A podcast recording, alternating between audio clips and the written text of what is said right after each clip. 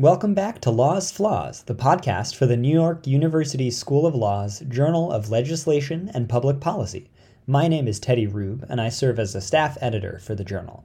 In this episode, our editor Jamie DiMario and I sat down with Jalakoi Solomon and Salim Zymet from Made to Save, a grassroots initiative dedicated to ensuring communities of color disproportionately impacted by the pandemic have access to COVID 19 vaccines and accurate, timely information about public health resources. In particular, Jalakoi and Salim spoke about how Made to Save helped build a network of community organizations and activists to create trust in public health institutions during the height of the pandemic. They explained their strategy for using community messengers to effectively combat misinformation and help communities of color access and build public health infrastructure.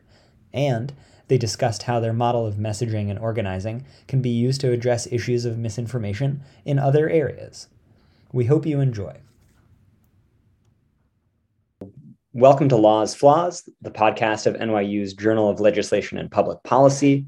Uh, as our listeners know, COVID 19 continues to circle the globe, disrupting life and harming communities throughout the US and abroad, especially as new variants circle. The pandemic has also laid bare and exacerbated historical inequities in our economy, healthcare access, uh, inequities that intersect with long running uh, disparities in American society as uh, a whole. That's why we're thrilled to be joined today by representatives of Made to Save, a national education and grassroots campaign with the goal of saving lives by increasing COVID 19 vaccine access, in particular, uh, in increasing vaccination rates in communities historically excluded by our public health system. Um, so, if you both don't mind uh, just taking a moment and introducing yourself and your role uh, for our listeners. Yeah, my name is Jalakoi Solomon. I'm the managing director here at Made to Save. Um, I started in February of last year when we launched this campaign. Uh, I've worked on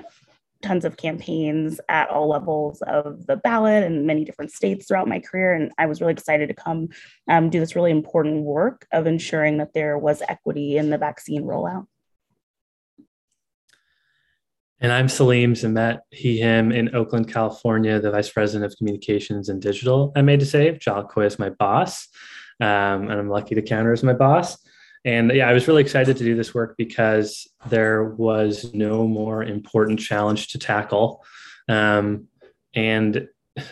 the intersection of the pandemic pushing everyone to use the internet and using the internet to address the pandemic was extremely exciting and challenging. So excited to be chatting with you all. We're really excited to get into this conversation. Um, I think, sort of starting off, we really are very curious about sort of the origins of the initiative. So, I guess, you know, how was Made to Save founded? Like, did any specific stories from communities impacted by the virus influence its creation? Yeah, um, as Teddy said earlier, the pandemic has really highlighted and exposed a lot of the inequities that were already that already existed in our healthcare system and in our um, society at large. Um, and so we knew that we would see those inequities replicated um, as the vaccine rolled out. And so Civic Nation, um, the kind of parent organization of Made to Save, um, decided to launch made, the Made to Save campaign to ensure that communities that, that were hardest hit by uh, the pandemic and by the virus um, would also have would, would be uh, overinvested in to ensure that there was equity in the uh, vaccine rollout and in vaccine uptake. Uh, and so we that was really kind of the the main impetus of the creation of the organization was understanding these uh, really deep inequities and ensuring that there were that there were dedicated resources to addressing that in the vaccine rollout. And Civic Nation kind of sits at the intersection of civic institutions and like cultural change makers. It's what they've done through a lot of their um, initiatives and campaigns. And When We All Vote, which is um, an organization founded by Michelle Obama, is another like very high profile organization, Civic Nation, that does somewhat similar work in the voting rights space. So anyway, we leverage that and work with trusted messengers on, on the ground to influence the national discourse and also like try to get into those community conversations where decisions and opinions are really formed to close the vaccine equity gap. So, you know, building off of both those responses, it really sounds like you've, you know, laid out what your goals were initially. Um, how have those goals sort of adapted as COVID has evolved over the last year or so? Yeah, our goal has really always been from the beginning and to and through today um, of empowering trusted messengers really our kind of our main understanding of what would work to increase vaccine uptake was that communities know best was to invest in communities and know that they um, they know what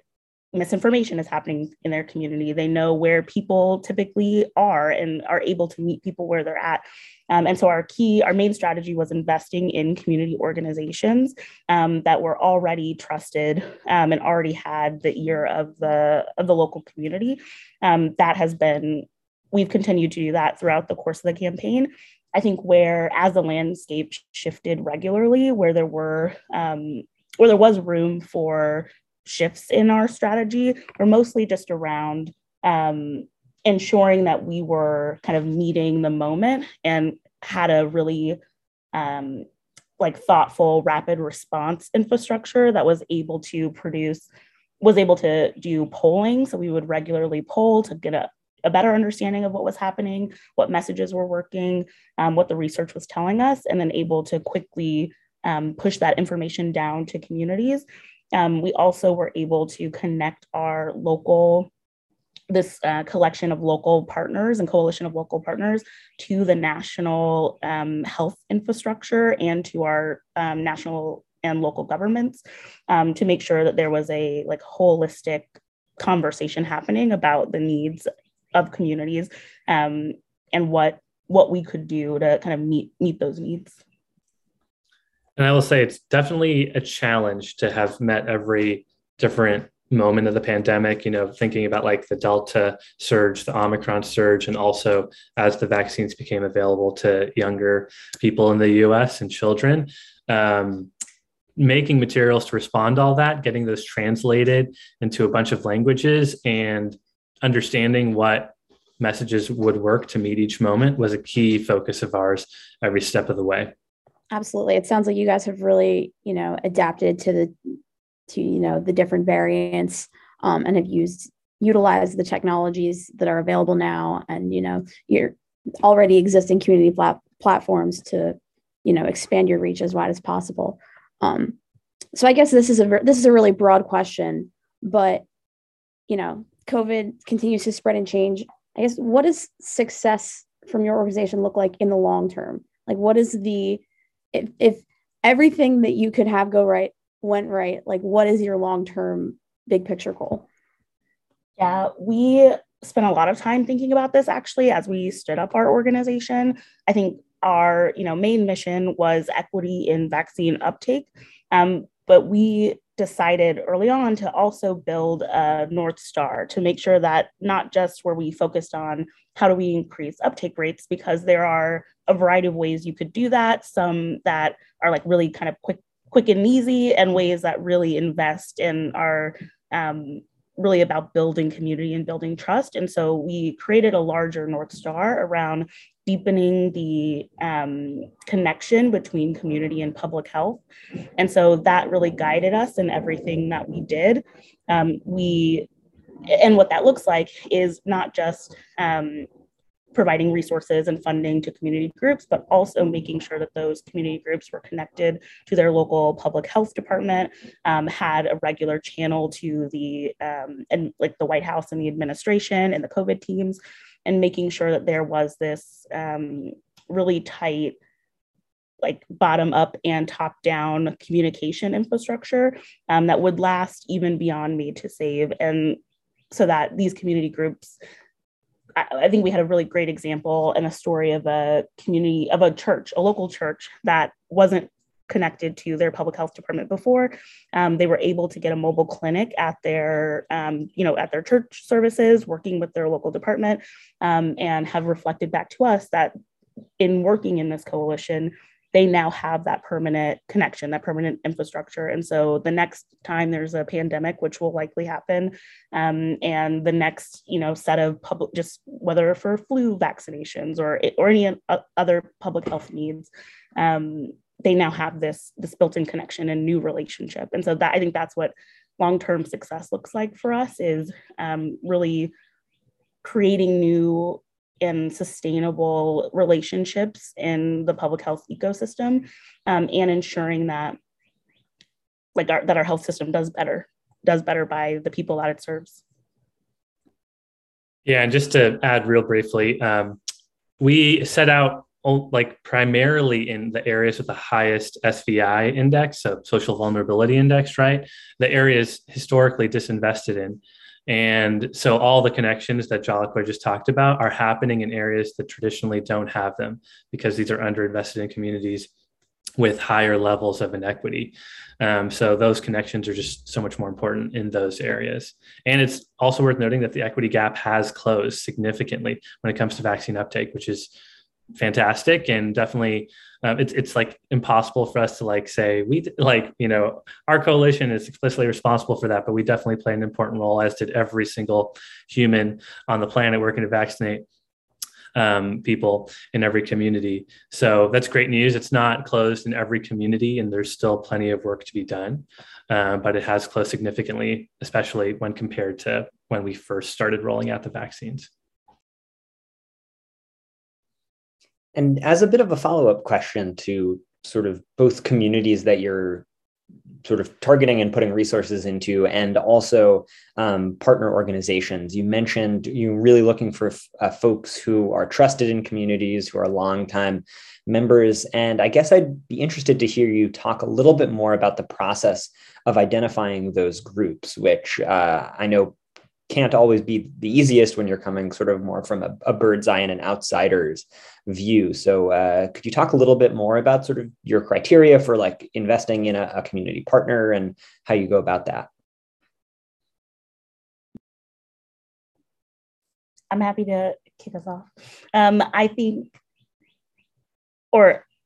how we did go about um, choosing community groups, similar to what Salim just said, is that we looked at groups that had um, that were high on the social vulnerability index, um, which is a index by the government that kind of layers on lots of different factors um, from education rates and income, um, healthcare disparities, et cetera, um, and builds kind of a unified picture of where people are most vulnerable. Uh, and so we knew that that would be a good proxy for where we would see these major gaps in ec- inequities in the vaccine rollout and uptake. Um, and so that was really one of our main guiding factors for which areas we would target.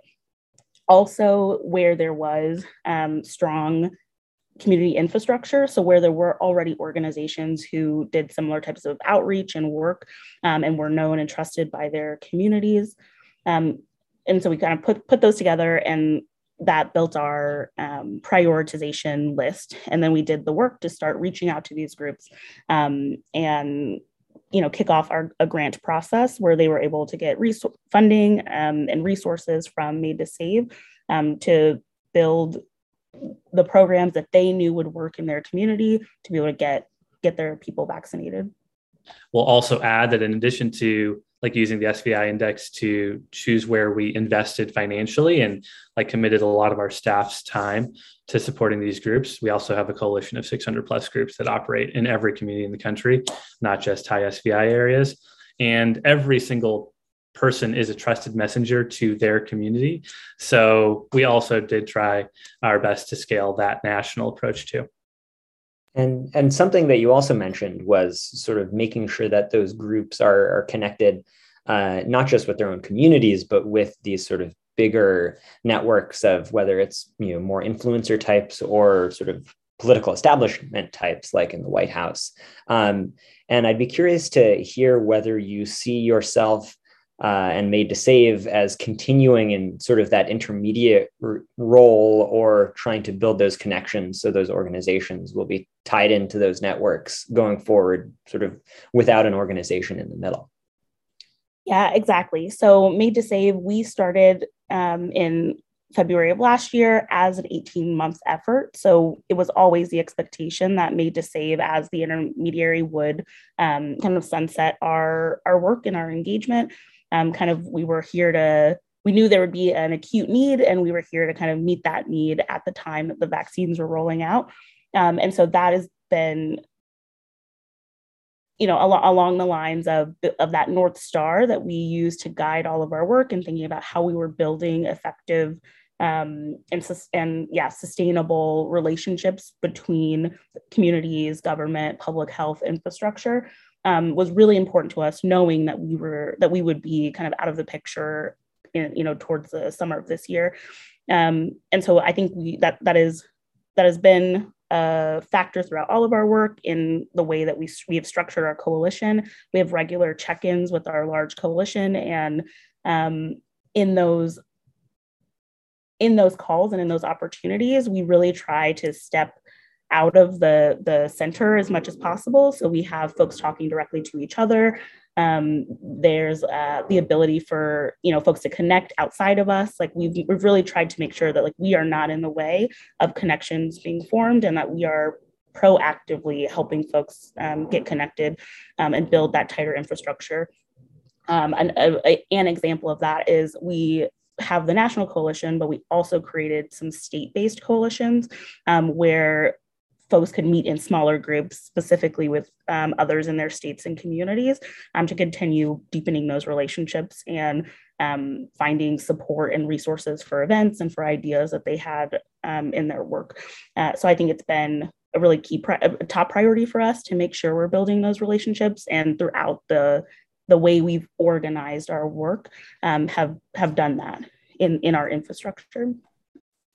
Just to add a brief anecdote, like one of my favorite moments from the campaign is um, when the vaccines were about to be um, rolled out for people under 18, so non adults. Um, we had uh, Dr. Mark Peters from the FDA on one of our coalition calls.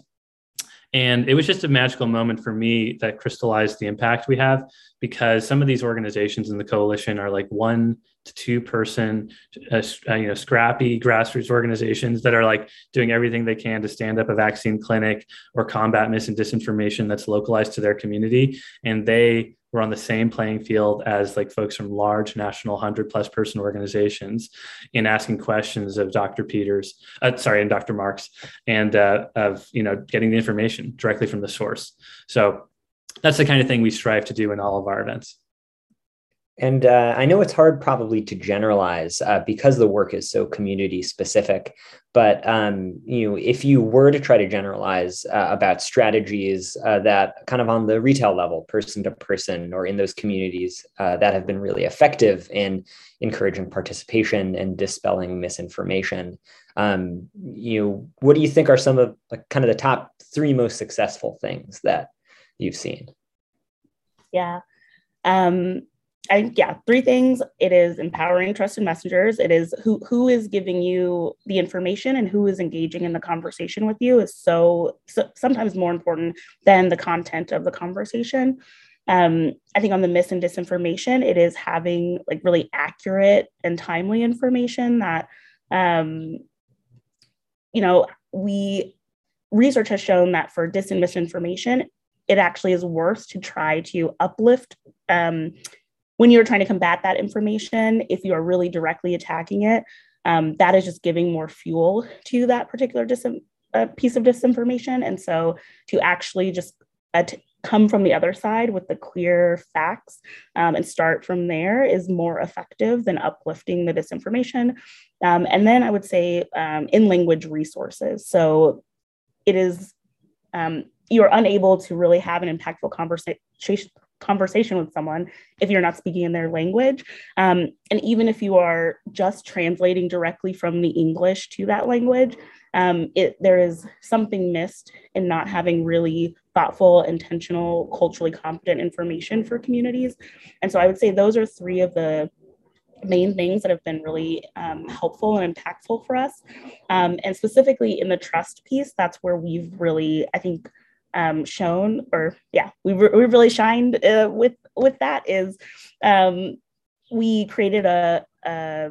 model for how to have these conversations called the TEO method. Um, and so T stands for building trust, E for expressing empathy, um, and O for helping someone find their own reason. So instead of putting your own message on it, um, it's helping them find their own reason for why they would get vaccinated. Um, that w- it was built on the concept of motivational interviewing, um, which was originally helped or built to help with substance abuse um, disorders. And we really found that a very effective model for how to engage in these conversations. Um, there are a lot of reasons why someone would not get vaccinated. Um, and so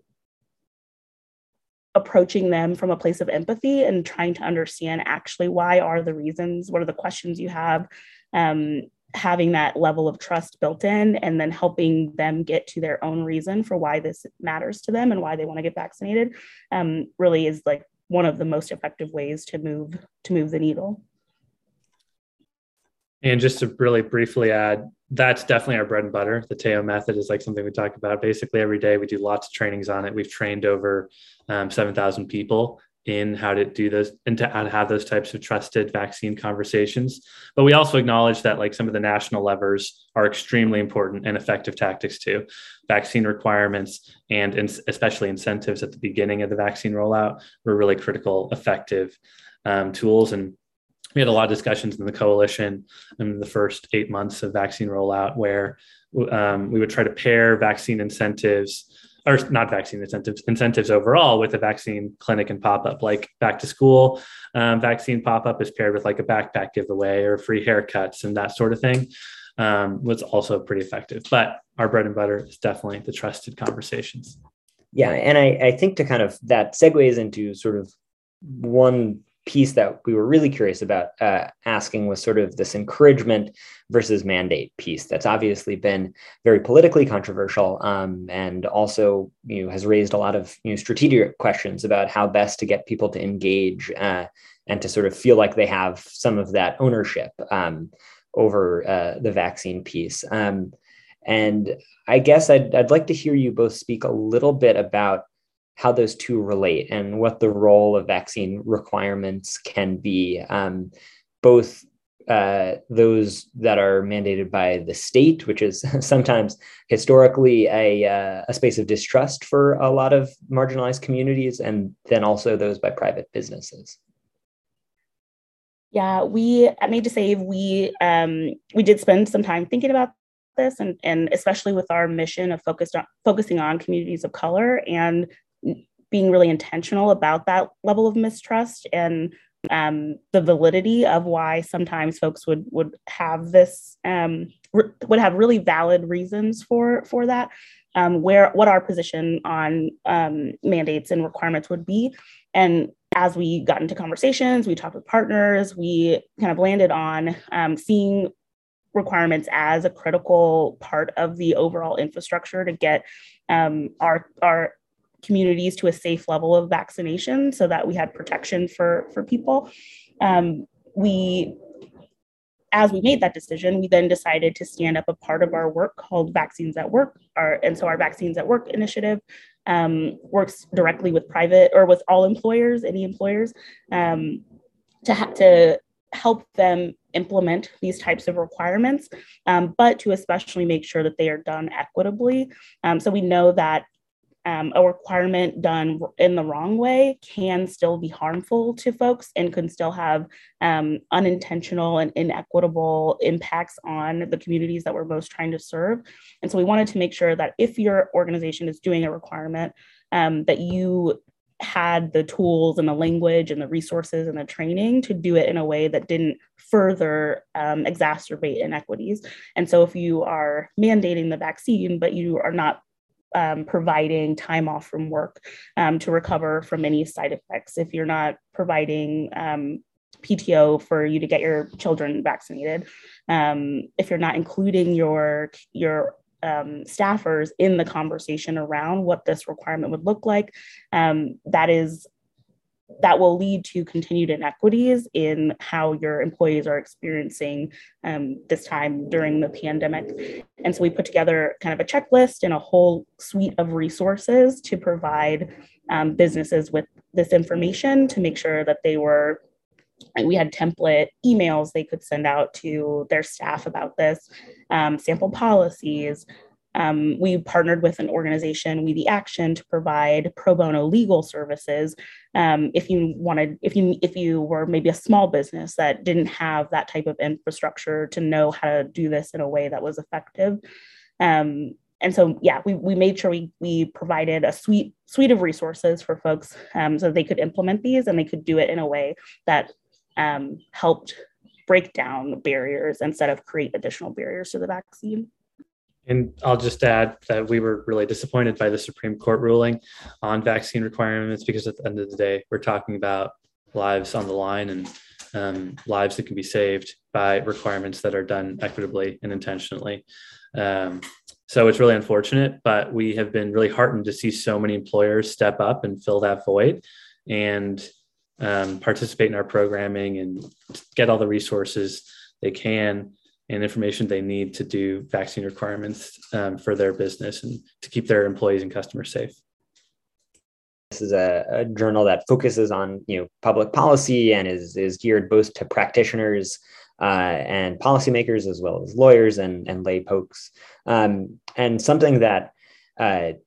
we were curious about is that there are some states, like our state of New York, that has been very engaged in COVID protocols and vaccine mandates at certain points. Um, and you it, it appears has been a real partner in some of these uh, pieces but i know that there's not always that willingness or capacity in some other states or some local jurisdictions so to what extent does your work focus on you getting policymakers to the right place um, you and, and ones that maybe aren't there right now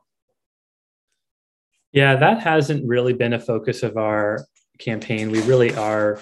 focused on empowering as many trusted messengers as possible primarily at the local level but also at the national level you know we do have those connections to public health officials and government entities like the cdc and fda and the White House COVID task force that are meaningful when connected to the local level. But we haven't done um, state-based advocacy really, but we are supporting so many organizations that do state-based advocacy. So you know, we are not an organization that that is putting a shot in somebody's arm, but m- many members of our coalition are, and many members of our coalition are also advocating at the state level for policies that um, create more equitable vaccine distribution and but that's not something we focus on but we do focus on building their long-term capacity connecting them to the right people supporting their work as best we can also i think something that has been kind of one of my moments where i felt you know the awe of the work that we do here um, is how we are able to connect groups on the ground to um, some of these decision makers and those making policy. So, um, similarly to Salim, I remember a call where we had um, one of uh, one of I'm forgetting exactly who, but a member from the CDC on, and we had almost kind of crowdsourced and created some recommendations to them from the field where partners were able to name um, you know this in the last rollout this is what we saw. This is how it actually played out in our communities. Um, we you know we need more of x y and z. And you know I, I don't know if you all realize that this is the impact that that policy had on this particular public health system. Um, and to see it kind of happen in real time our coalition and and really like local community organizations able to provide feedback to the policy and decision makers around um, how to roll out information and how to um, yeah like where where there were breakdowns that were happening between what um, when you know in the government i'm confident that at no time are folks ever making policy specifically expecting it to fail or not meet the needs of the community. Um, and, and, at some point, there is a breakdown um, where something is not uh, landing exactly as it should. And it was just, yeah, it was so cool to see those conversations happen um, and in real time see the impact that bringing this coalition together was able to have on um, ensuring that folks had had access. I think we want to pivot now a little bit into like some of the specific objections that you guys that your organization faces in these communities. So I guess, you know, starting out, I'm just really curious like, what are the most common objections to getting the vaccine in the communities that you're working closely with? Are they mainly political, religious, something else entirely? A lot of them, none of them. yeah, totally. We saw, you know, there are definitely, you know, political and religious objections. Um, but I think the the biggest obstacles that we saw were really the disinformation and then accessibility. Um, and so just there was a there is a um, really intentional and intense effort to spread disinformation about like many things in our society, but especially um, we saw it really peak with the vaccines. Um, and because there is a a declining trust in our institutions, and because folks have a um, there, there's a rise in people naming that they are not sure who to trust and where to trust. Um, they're turning to their friends, their family, to trusted community leaders for that information. Um, and that is both um, good and bad in some ways. It is bad because it is harder to have um, really like megaphone t- type of information where in places where people are seeing it and they are trusting it. Um, but it is good because um, we know that if we then empower the trusted messengers in people's lives that that that is a strong conduit to behavior change and to getting them the information that they need. Um, and so i think the more that organizations like ours that have um, resources and capacity that are that are making decisions about investing in in communities um, really think about trust being their main like driving factor um, in decision making um, just like how they make decisions is ensuring that they're empowering um, those trusted messengers and communities. Uh, and then accessibility you know again the kind of language barriers that make it hard um, to get vaccinated. And so if you are reading information that is not in your language it's hard to understand um, it makes you more distrustful. If you are seeing you know if multiple organizations are trying to translate information for for you and all those translations are different you're now seeing different you know different information uh, and you're not sure what what to believe and and you know you're not able to really make that that best decision for yourself. Um, there are you know and there are many different types of dis, um, accessibility issues like rural communities if you don't have a clinic nearby if you have to drive you know an hour to get to your closest clinic um, if you you know if the materials are not in language i think those are kind of some of the key barriers uh, that we see for folks not getting vaccinated. So sort of you know sort of building off of that i know you're saying you know there's a lot of distrust for the sorts of you know governmental institutions that are um, you know putting forth vaccine information. I know that your organization focuses a lot on on social media and efforts through through media to reach communities. So i was just wondering i know that there's been a lot of attention uh, you know about the spread of vaccine misinformation by prominent media personalities most recently you know joe rogan and you know people like that who have their platform and you know can reach an, a wider audience that you know may may be more trusting. So I guess I was wondering, you know, how does your how does your organization sort of go about dismantling the those sorts of you know misinformation pipelines that aren't coming from like a government institution but from like another you know trustable public figure yeah it's it's a huge challenge and a huge problem for our society going forward you know one of the things um, like taking the vaccine hat off for a second and the public health equity hat off for a second. Uh, over the last year and a half, I've just been increasingly worried that mis and disinformation sit at the intersection of like every single major issue facing our society moving forward, whether it be racial justice or combating climate change. Um, so it is, it's definitely not a problem that's going away anytime soon, nor is it one that we've uh, figured out how to perfectly solve. But you know, going back to what Jalakoi mentioned earlier, the number one way to address it is not to uplift what's being shared by somebody, especially who's intentionally dis, um, you know, using disinformation um, to poison the well, so to speak. but to inoculate communities before they're exposed to the mis and disinformation as best we can inoculate like you know the way the vaccine works to some degree but in this case just like arm people with information and get get to folks before um, they're seeing the bad information in the world. So there's no there's no easy answers not not even really a good answer for me on this but um, it's just important to get the facts and empower trusted messengers to communicate with as many people as possible as quickly as possible. Um,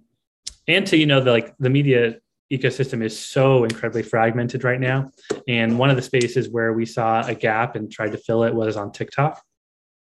so we invested really heavily in working with amazing amazing creators who have already you know um,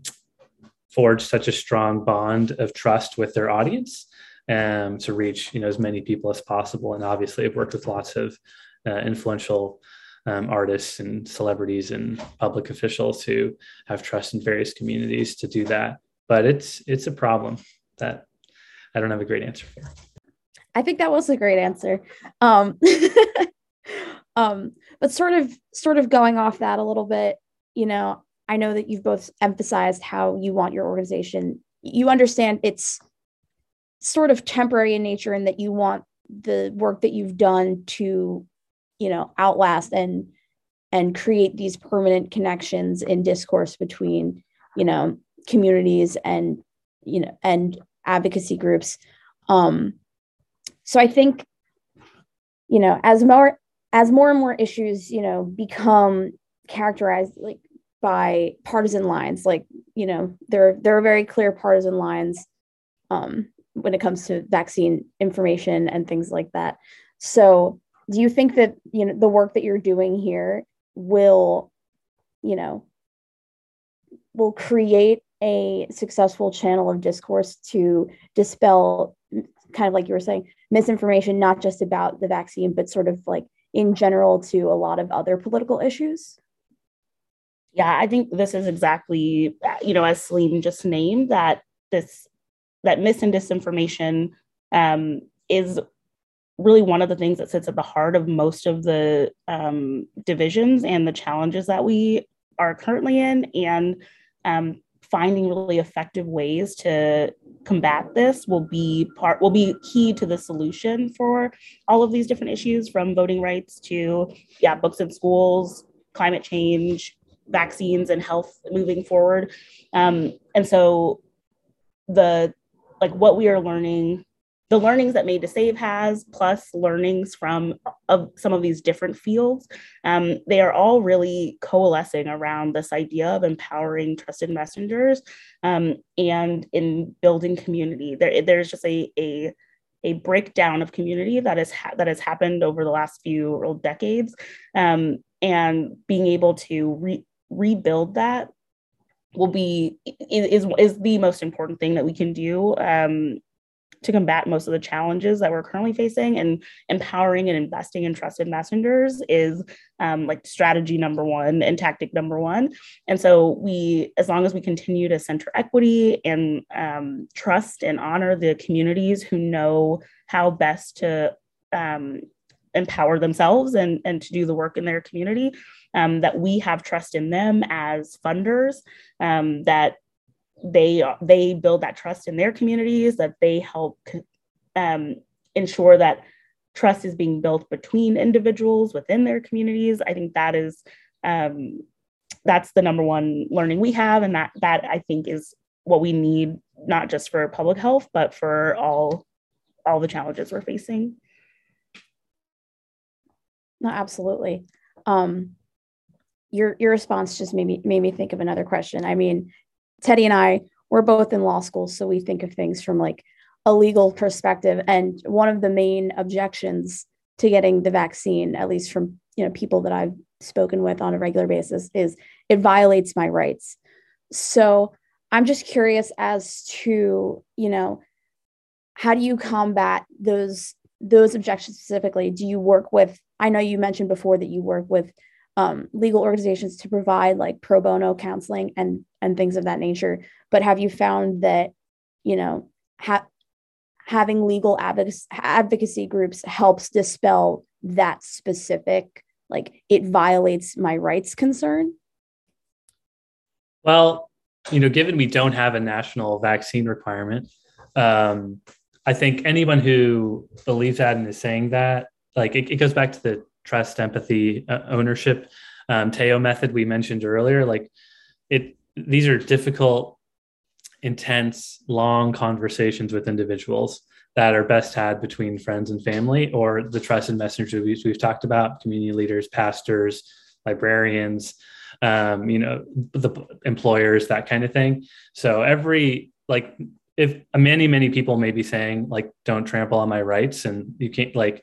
um, i have legal rights here but they each have individualized reasons for ultimately um, solidifying a position that they don't want the vaccine.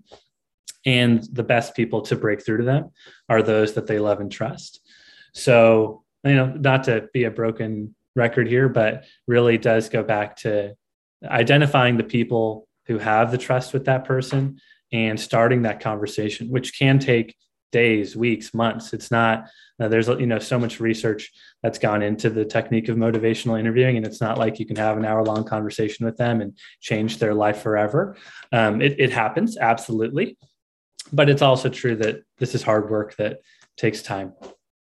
Yeah you know your the sort of focus on those interpersonal connections really reminds me of you certain types of campaign organizing where it really is about these one-on-ones and and kind of building these connections. And and through building these connections it seems like you get to sort of building these larger networks of of communities. And and that's uh, it seems like a lot of your work in you know, picking grantee organizations um, is designed to sort of rebuild communities that seems like they've been hollowed out either by a chronic you know disinvestment by the government uh, or you know economic disparities that have been um, you know exacerbated by the decisions of, of private businesses and organizations. Um, and kind of going back to kind of the bigger picture of, of you know, communities of color who are especially impacted by these issues um, i guess i'm kind of curious to hear if especially as regarding some of these private organizations like vaccine manufacturers or healthcare organizations you know what what type of steps do you feel like your work is doing to hold some of those groups who have left communities of color behind in the past um, really sort of lean into those communities now? I think this you know goes back to the answer that salim gave earlier that you know we don't our organization has not done much in the way of ag- advocacy as a national as the national made to save. Um, but a lot of our all of our community organizations are rooted in community. They are organizing there day in and day out you know 365 a year. Um, and so they are doing a lot of work around pushing um, elected officials and community leaders to do do do right by their communities. Um, I think in terms of vaccine man- manufacturers, like we have not we have not done done much in the way of having direct relationships or connections with them. Just as an example, one of our um, grantees, United Today Stronger Tomorrow, which operates in Colorado and South Dakota, Utah, and Iowa, um, once the relief legislation was passed, the COVID relief bill, um, they were advocating quite heavily in the states they operated in with uh, you know government officials to push that funding in certain directions that they felt were more equitable and impactful for the communities they serve. So that's just one example of one of our grantees doing that. That's a really helpful illustration. Thank you. Um, and I think we have one more sort of question on, on some of these hurdles or objections that uh, individuals and communities have. Um, earlier this year in our journal, we actually published a piece on uh, legal barriers to vaccine mandates in public institutions like schools, which focused on uh, both religious uh, objections and accommodations under civil rights laws and also um, the need for uh, disability accommodations. Uh, and I'd be curious uh, to hear whether, in terms of you looking for outreach to grantees or the type of messaging that you're helping community organizations with, whether uh, you've looked at partnerships with religious organizations and communities and also um, disability groups uh, to specifically focus on some of those issues. Yeah, we have these types of groups in our larger coalition. And as we built our Vaccines at Work program, um, really built it in collaboration with, with all of our partners to ensure that um, we weren't missing anything and that we it was really built by the collective. Um, and so we all we have built that program vaccines at work in partnership with um, haa the health action alliance um, to really provide employers with this information that they need to create these fair and equitable and legal vaccine policies um, and so in the sample resources that we've created and in the way that we um, outlined what it means to really do an equitable requirement. Um, we did kind of outline you know specifics around exempt potential exemptions around um, thinking about disabilities and accommodations um, and tried to create really you know as as many resources as possible so that folks could um, that we kind of did did as much of the work on the front end so that it was really easy for a business and an organization to implement a policy um, because they kind of had a, a holistic checklist about the things that they should be thinking about there are so many headlines as vaccine requirements from employers were rolled out that, like, you know, thousands of people losing their jobs. Um, but we, we know two things that, like, number one, it's usually around 95 to 97% adoption rates for vaccine requirements, and also that they're really effective at saving lives. Um, so that's, you know, where the focus has to be. Um, I think something that we like to focus on is you how you our listeners community members folks can get involved I, I, think the answer is going to be sort of looking for those local community organizations but if there are also bigger picture pieces uh, you especially for policymakers or advocates who may be listening to this podcast um, can be thinking about to help where the work is going forward um, we'd love to hear any of those opportunities